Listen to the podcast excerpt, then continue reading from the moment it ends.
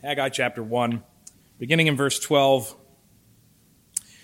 Then Zerubbabel, the son of Shealtiel, and Joshua, the son of Jehozadak, the high priest, with all the remnant of the people, obeyed the voice of the Lord their God and the words of Haggai the prophet, as the Lord their God had sent him. And the people feared the Lord. Then Haggai, the messenger of the Lord, spoke to the people with the Lord's message I am with you, declares the Lord. And the Lord stirred up the spirit of Zerubbabel, the son of Shealtiel, governor of Judah, and the spirit of Joshua, the son of Jehozadak, the high priest, and the spirit of all the remnant of the people. And they came and worked on the house of the Lord of hosts, their God, on the 24th day of the month, in the sixth month, in the second year of Darius the king.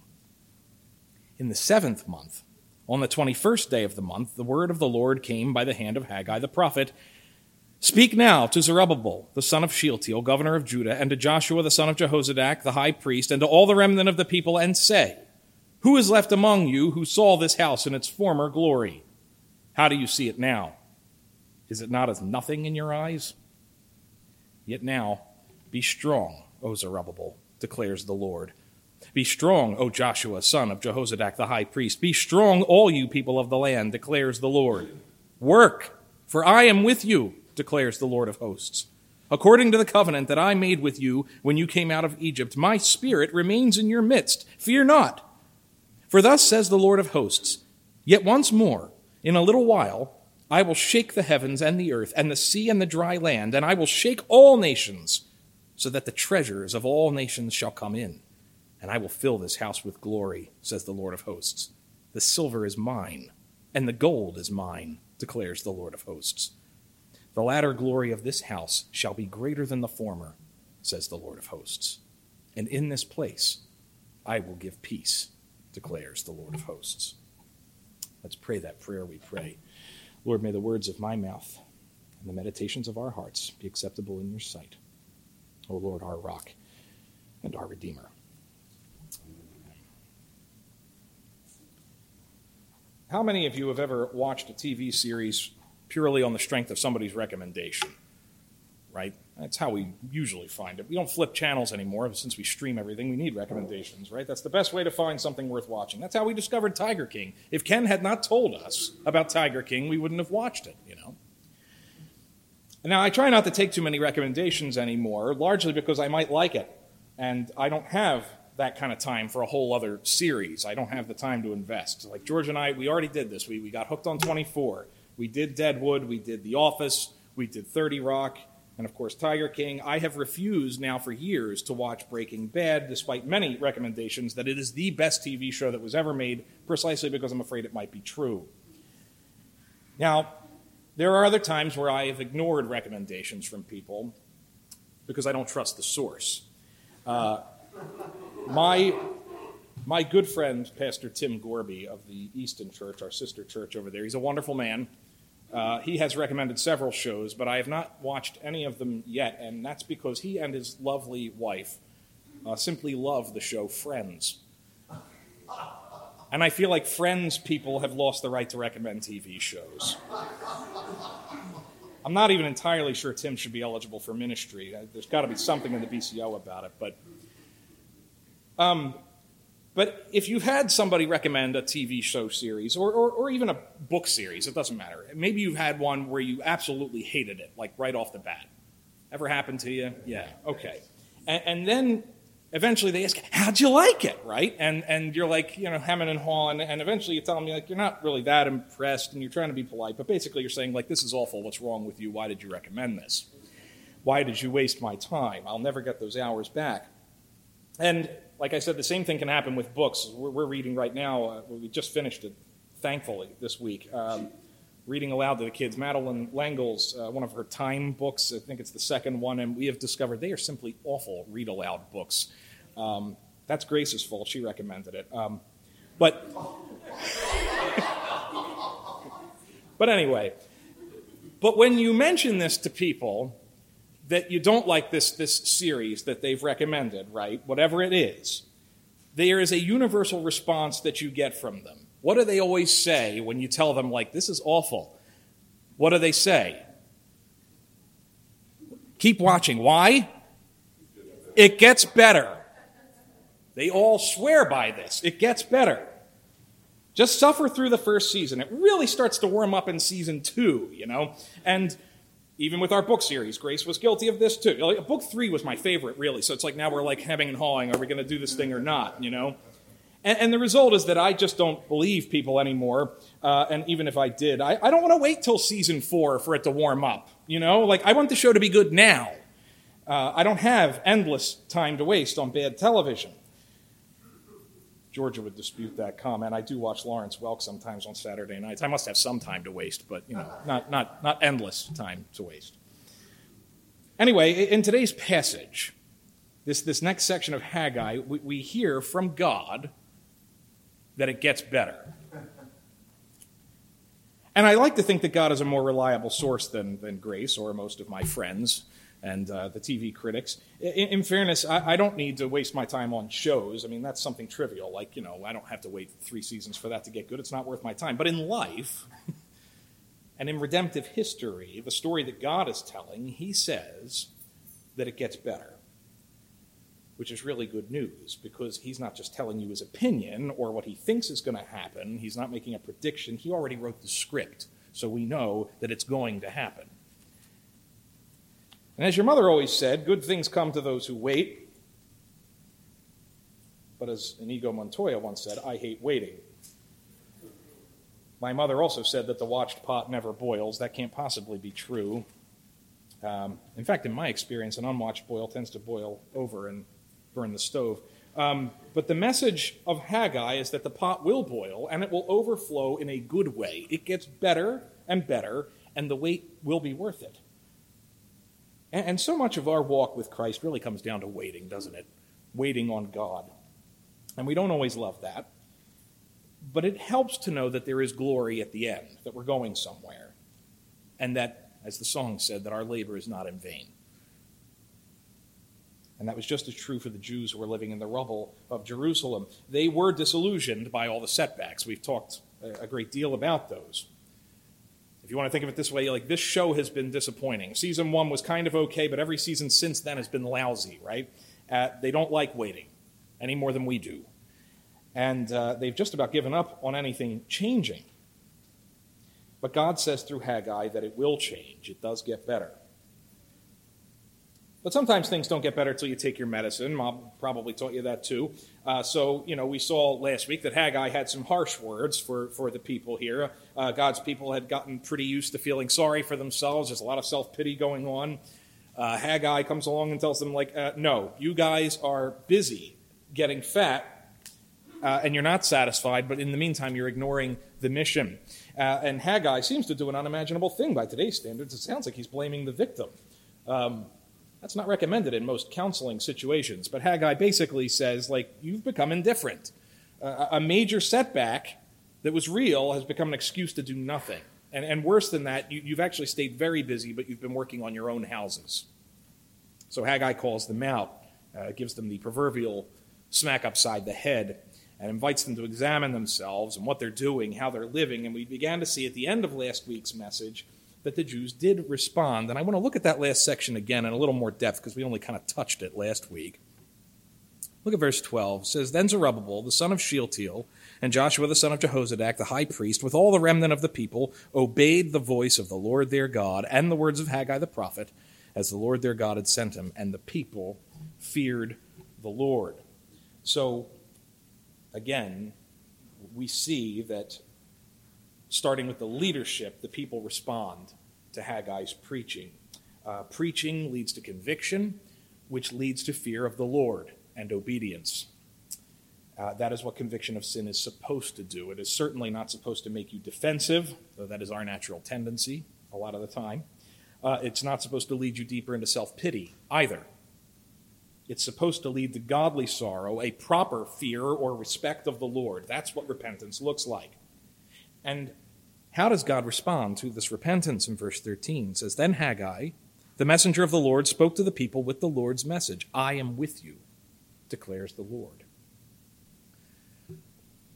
So, the first thing I, I, I don't want you to miss here, it starts with the repentance here. But God moves toward repentant sinners. That's his default setting.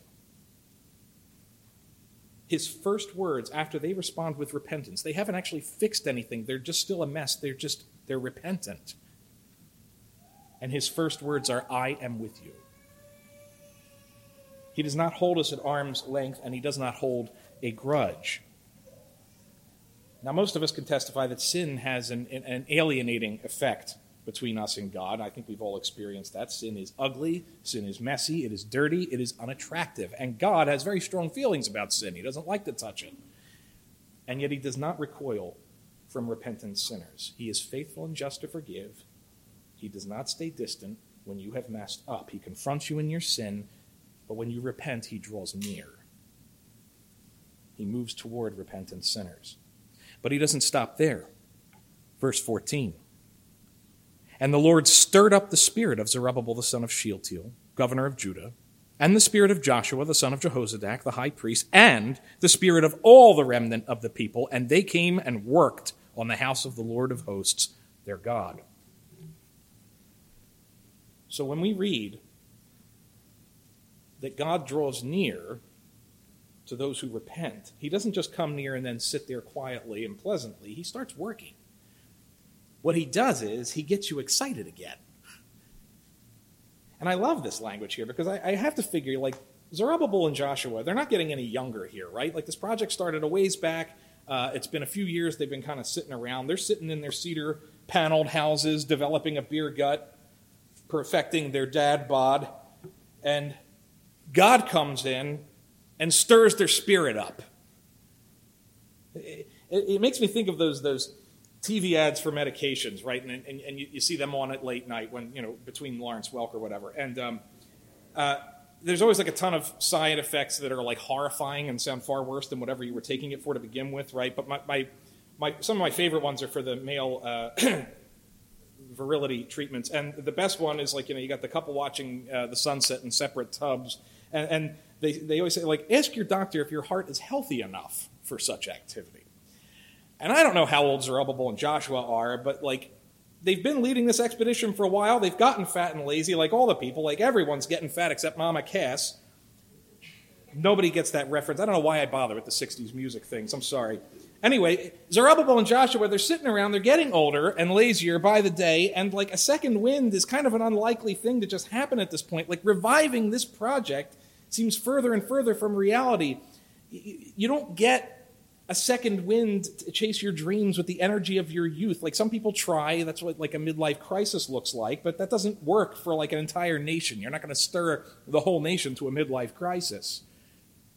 Unfinished projects tend to remain that way. Uh, they become a millstone and a burden. I, I, I, unfinished projects in my life become like legendary eventually because they sit there long enough and it becomes like a, a like a pet almost, you know. Georgia uh, made a, started to make her first. She made her wedding dress, but she made a wedding dress before her wedding dress that that failed, and uh, I don't know. She made a mistake, and it sat in a bucket, and we traveled and brought it around with us like Joseph's bones for years. Um, and like 15 years into marriage, she finally just threw it out, you know.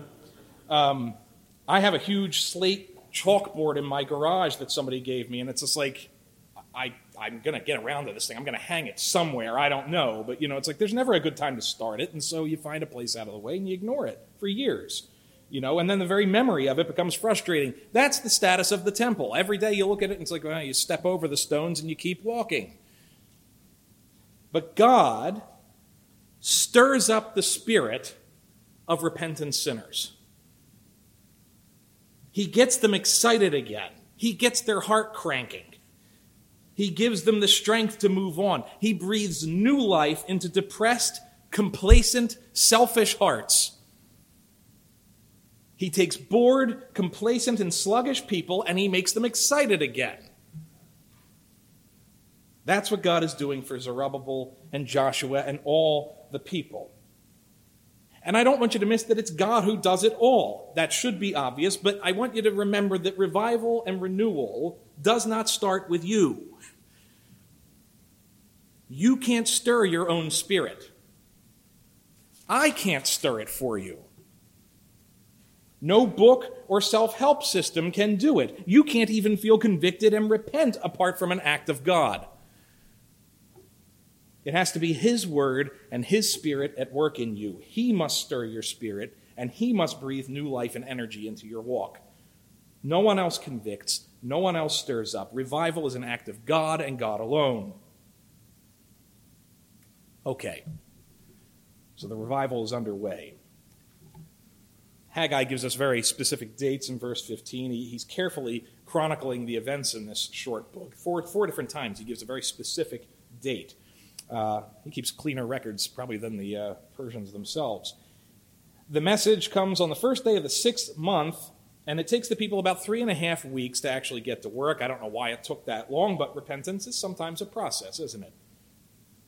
Renewal and revival don't necessarily happen overnight. Uh, you know, you're not going to work off your dad bod in an instant, I know. Um, and the supplies probably didn't arrive immediately either, so it probably took some time to plan this thing. So, yeah, about three weeks later, they get started.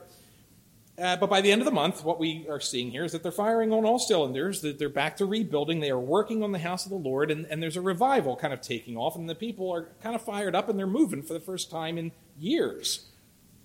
And that's God's hand at work. And then about a month later, God comes and speaks again in chapter 2. I'm going to read a couple verses here. In the seventh month, on the 21st day of the month, the word of the Lord came by the hand of Haggai the prophet Speak now to Zerubbabel the son of Shealtiel, governor of Judah, and to Joshua the son of Jehozadak, the high priest, and to all the remnant of the people, and say, Who is left among you who saw this house in its former glory? How do you see it now?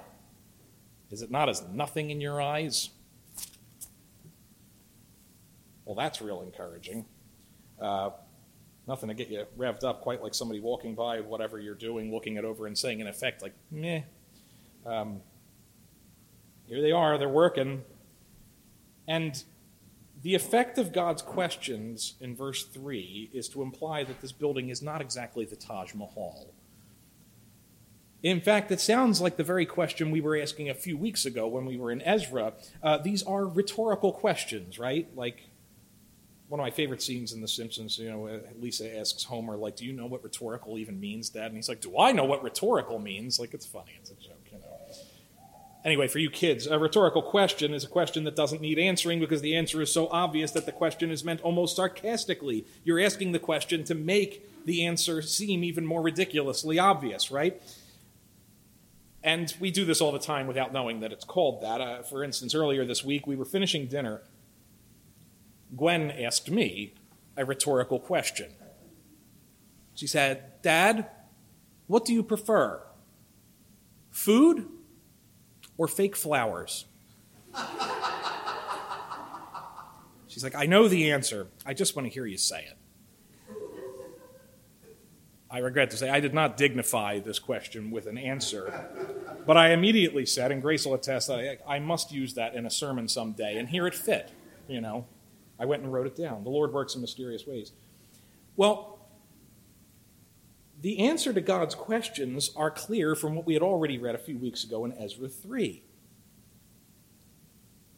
Ezra 3, verse 12 and 13 says Many of the priests and Levites and heads of the fathers' houses, old men who had seen the first house, wept with a loud voice when they saw the foundation of this house being laid though many shouted aloud for joy, so that the people couldn't distinguish the sound of the joyful shout from the sound of the people's weeping, for the people shouted with a great shout, and the sound was heard far away. In other words, when God asks, Is it not as nothing in your eyes? It's like, Yes, it is precisely as nothing in their eyes. It's a big, fat nothing to the ones who remember the old temple. Because it looks dumpy. It's a cheap imitation. It is food versus fake flowers. It's a silly question. I think they're honestly kind of ashamed of it. But God's not done yet. It gets better. Verse 4 Yet now, be strong, O Zerubbabel, declares the Lord. Be strong, O Joshua, son of Jehozadak, the high priest. Be strong, all you people of the land, declares the Lord. Work, for I am with you, declares the Lord of hosts.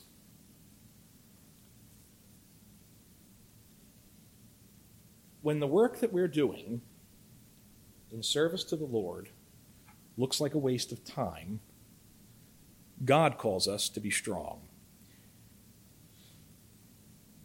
Now, one might ask, why strong?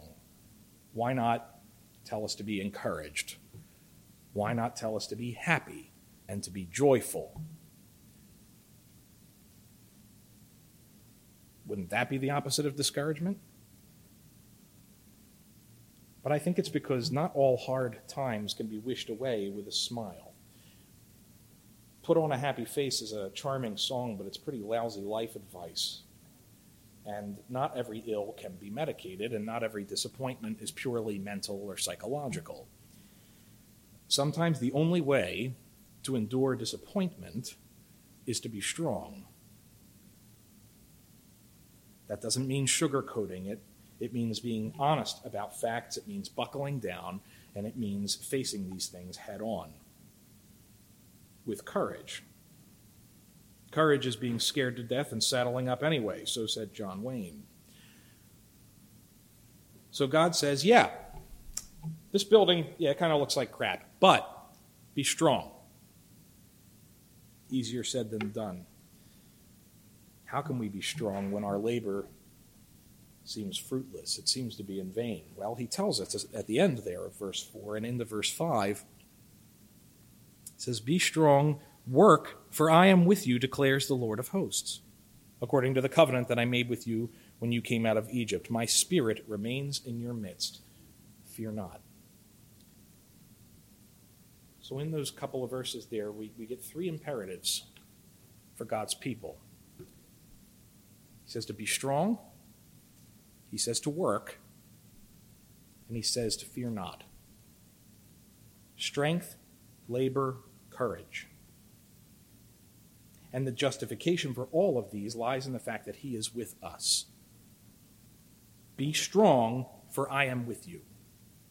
Work, for I am with you. Fear not, for I am with you.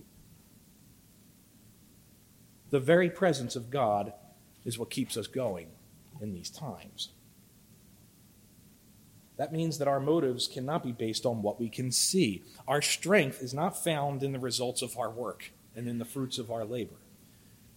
And our courage cannot be determined or rooted in how things look to the naked eye, because that's not where our security and strength lies. Our strength, our ability to work, and our courage only makes sense if He is with us. And He will be. Why?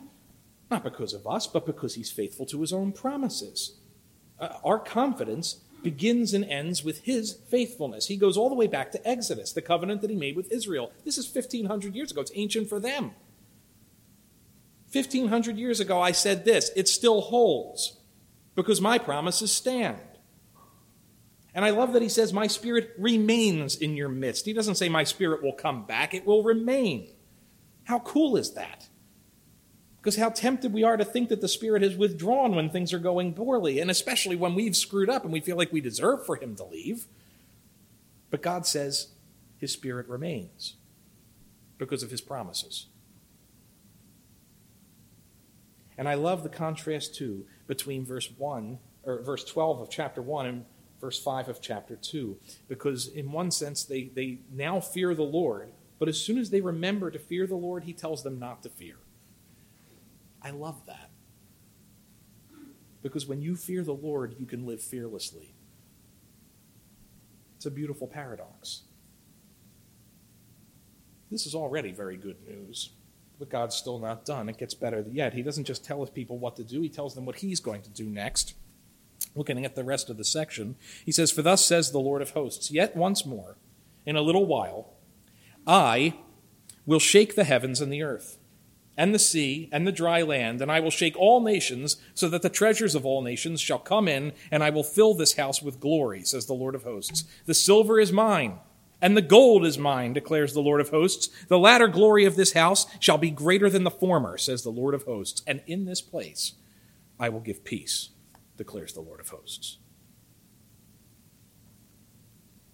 God says that there will be a shakedown and this pile of rubble will one day outshine even the grandeur of Solomon's temple, because all the wealth of the nations belongs to God.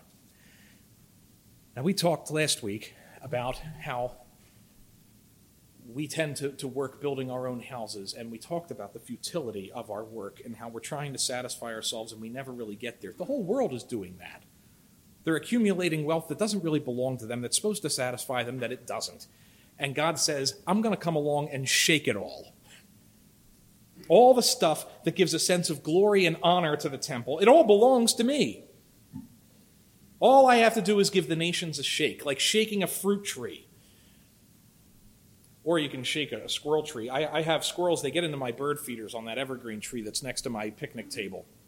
And sometimes it's a sight to behold. I'll go out and I'll bark at them like I'm one of the dogs, and I'll, and I'll chase over to them. And sometimes they run, but sometimes they go up the tree thinking like now they're safe. And I like to go and give it a shake until they fall. It doesn't hurt them, unfortunately. They just get up and run. But anyway. But it's like that. It's like in the cartoons when they shake the guy upside down to get all the money out of him, right out of his pockets. In verse 6, God says before that that he's going to shake down creation itself land and sea, heaven and earth. There's going to be pennies from heaven, just like Louis Prima said. In verse 7, he says, I'll shake down the nations. They belong to me too. The nations of the earth exist to glorify God, whether they know it or not, but eventually they will, because he's going to reclaim the glory from them. He'll shake them down and he'll fill his temple with his glory because the silver is his, the gold is his, and I might add that the stocks are his, the cryptocurrency, the paper money, the house, the car, the insurance policies, all the accumulated wealth that exists, both real and imagined, belongs to him and him alone. And one day, he is planning to call in the debt and demand what is rightfully his, and he plans to turn around and invest it in his house for his own glory, but also, wonder of wonders, for our benefit. The crowning promise of the books is found really in, in, in, verse 9 there that the glory of God's house will exceed their wildest dreams. The former glory will seem petty by comparison, but it's the final promise, I think, that caps everything. Almost like a throwaway line in this place I will give peace. Isn't peace what we're really looking for? I, and not just in the sense of the absence of war, but peace of mind, emotional peace, spiritual peace. Last week, Haggai says that the Jews were running around building their own houses. They're working constantly, but he says they have nothing to show for it. But I think that busyness is a symptom of a lack of peace. And we're Americans, so we can all relate to this. Most of what we do is somehow meant to give us peace and rest. That's what we're aiming for. And yet it's elusive. But God says that one day He will shake the heavens and reclaim all the stuff that we keep fighting for and working for. And He will give peace to the people in His house. We don't have to fight for it. We don't have to earn it. We don't have to work our fingers to the bone for it. It will be His free gift out of the riches of His glory and grace. We're called to be strong and to work and to do so without fear, but the prize is ultimately a gift that is freely given, a peace that passes understanding. So it gets better. God has done wonderful things but he says it pales in comparison to what he's going to do.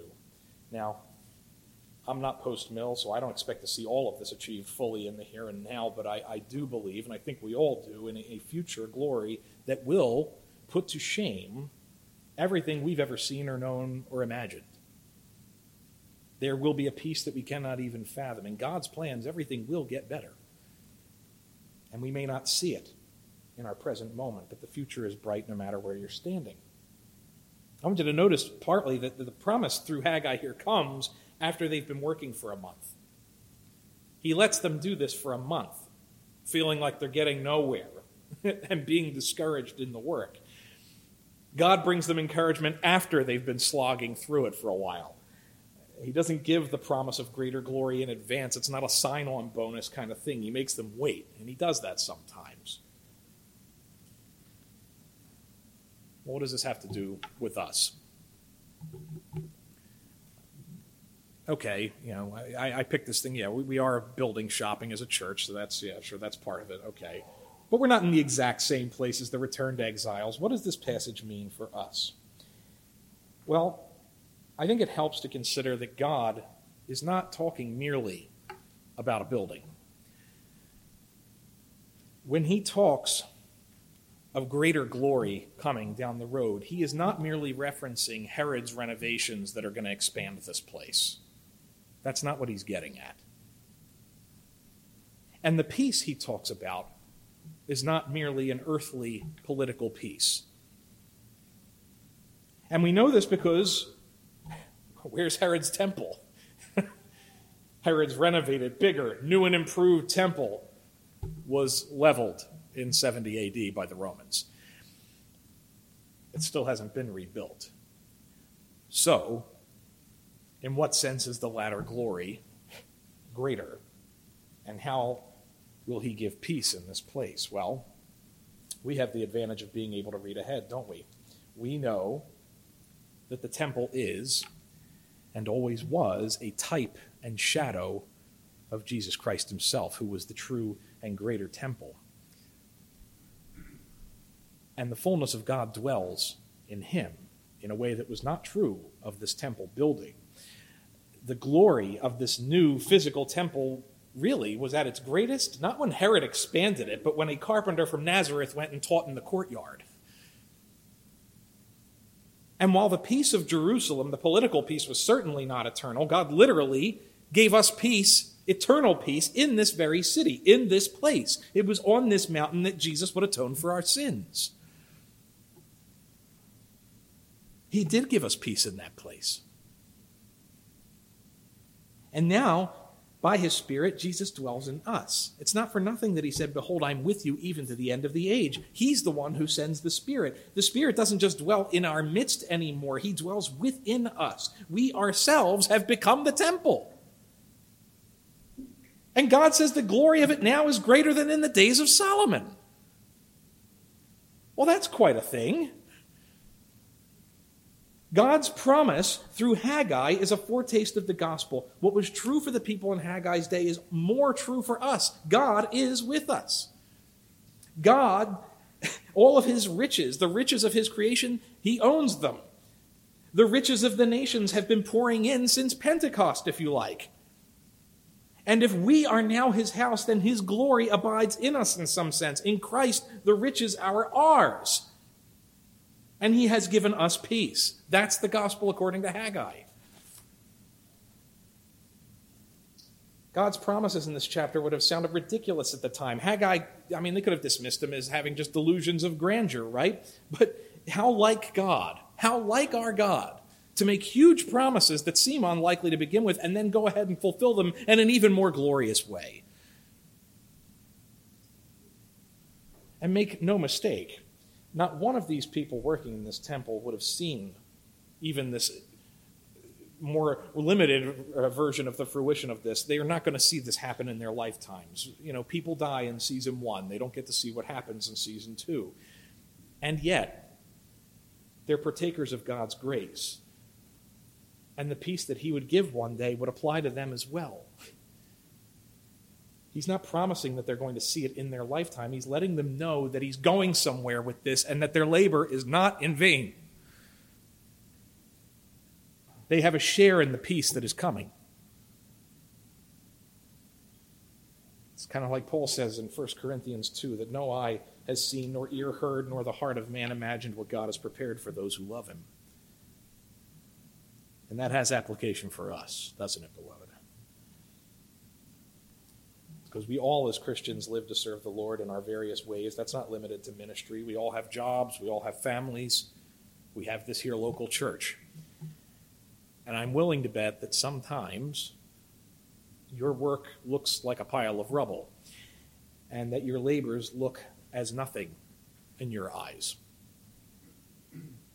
Maybe your relationships that you struggle with look as nothing. Maybe your job looks as nothing. Maybe this church looks as nothing. You all can testify to discouragement because I know I've heard it from you. Some of us in this room can very much relate to the people in Haggai's day, especially some weeks. And I think there's a temptation that we all have to be nostalgic about the good old days. I have a routine. I, I told you I was down in Cape May a couple weeks ago serving as a chaplain. I have a routine every time that I serve down there at the end of my chaplaincy week. As we're wrapping up the week, at some point I will spend part of the last day on the beach by myself in tears and I, this happens because it's in Cape May and because I grew up going to this place and everything else. And I end up thinking at the end of it, I think of all the people that I've lost. I think of people who aren't there. I think of things that aren't the same. And I think of the good old days, and I'm sad. Feeling like life and sometimes my work are futile and how everything kind of breaks down and gets worse. But that's not really true. And God has to remind me of that on the beach every year. He's not finished, beloved. Not everything is good, but we know and we believe that in Christ He works all things together for the good of those who love Him and whom He has called. What you are seeing isn't the finished product. There are many more chapters you haven't read, many more seasons you haven't seen, and you may not live to see them all come together, but they will and you will have a part and a share in that glory when it comes, just as surely as the people of Haggai's day had a share in the glorious future of redemption. We have a part in his glorious work now, but we are looking forward to a future glory that is even greater. The latter glory will be better than the former. And not only that, the peace, that's real for today. In Haggai, God says he will give peace but Jesus says in John 14, and this is active now, he says, Peace I leave you. My peace I give you. Not as the world gives do I give you. Let not your hearts be troubled, neither let them be afraid. The peace promised in Haggai was given on Calvary 2,000 years ago. The full glory is in the future, but Jesus is with us now. So hang in there. Let him stir you up. Be strong, work hard, and fear not. Discouragement doesn't have the final say, and your labor is not in vain. And even if this season sucks, it gets better. The ending will be good. It'll be completely satisfying, unlike so many stories. The future days will be better than the good old days. And in the meantime, the peace is yours now. And that's good news. Amen. Let's pray. Gracious God, our Father, we thank you so much for your word. We thank you for the, the this book of Haggai, Lord, for this series of sermons that he delivered to your people in his day. Oh Lord, so many of us, we are so busy so much of the time and driven by a lack of peace, driven by our anxieties and the pressures and the stresses that we we put on ourselves, that society puts on us.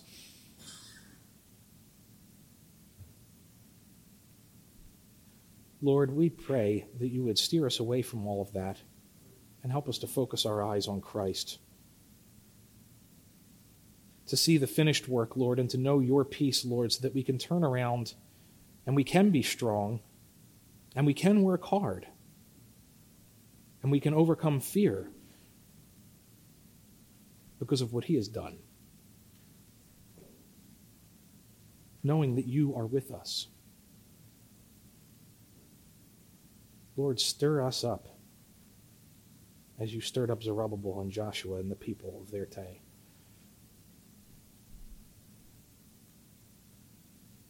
Help us to know your peace and to work hard and to be strong and to be courageous. Teach us to trust you this week, Lord. We ask these things in Christ's name. Amen. The grass withers, the flower fades, but the word of our God will stand forever. Please stand and join me in singing the doxology. God from whom all blessings flow.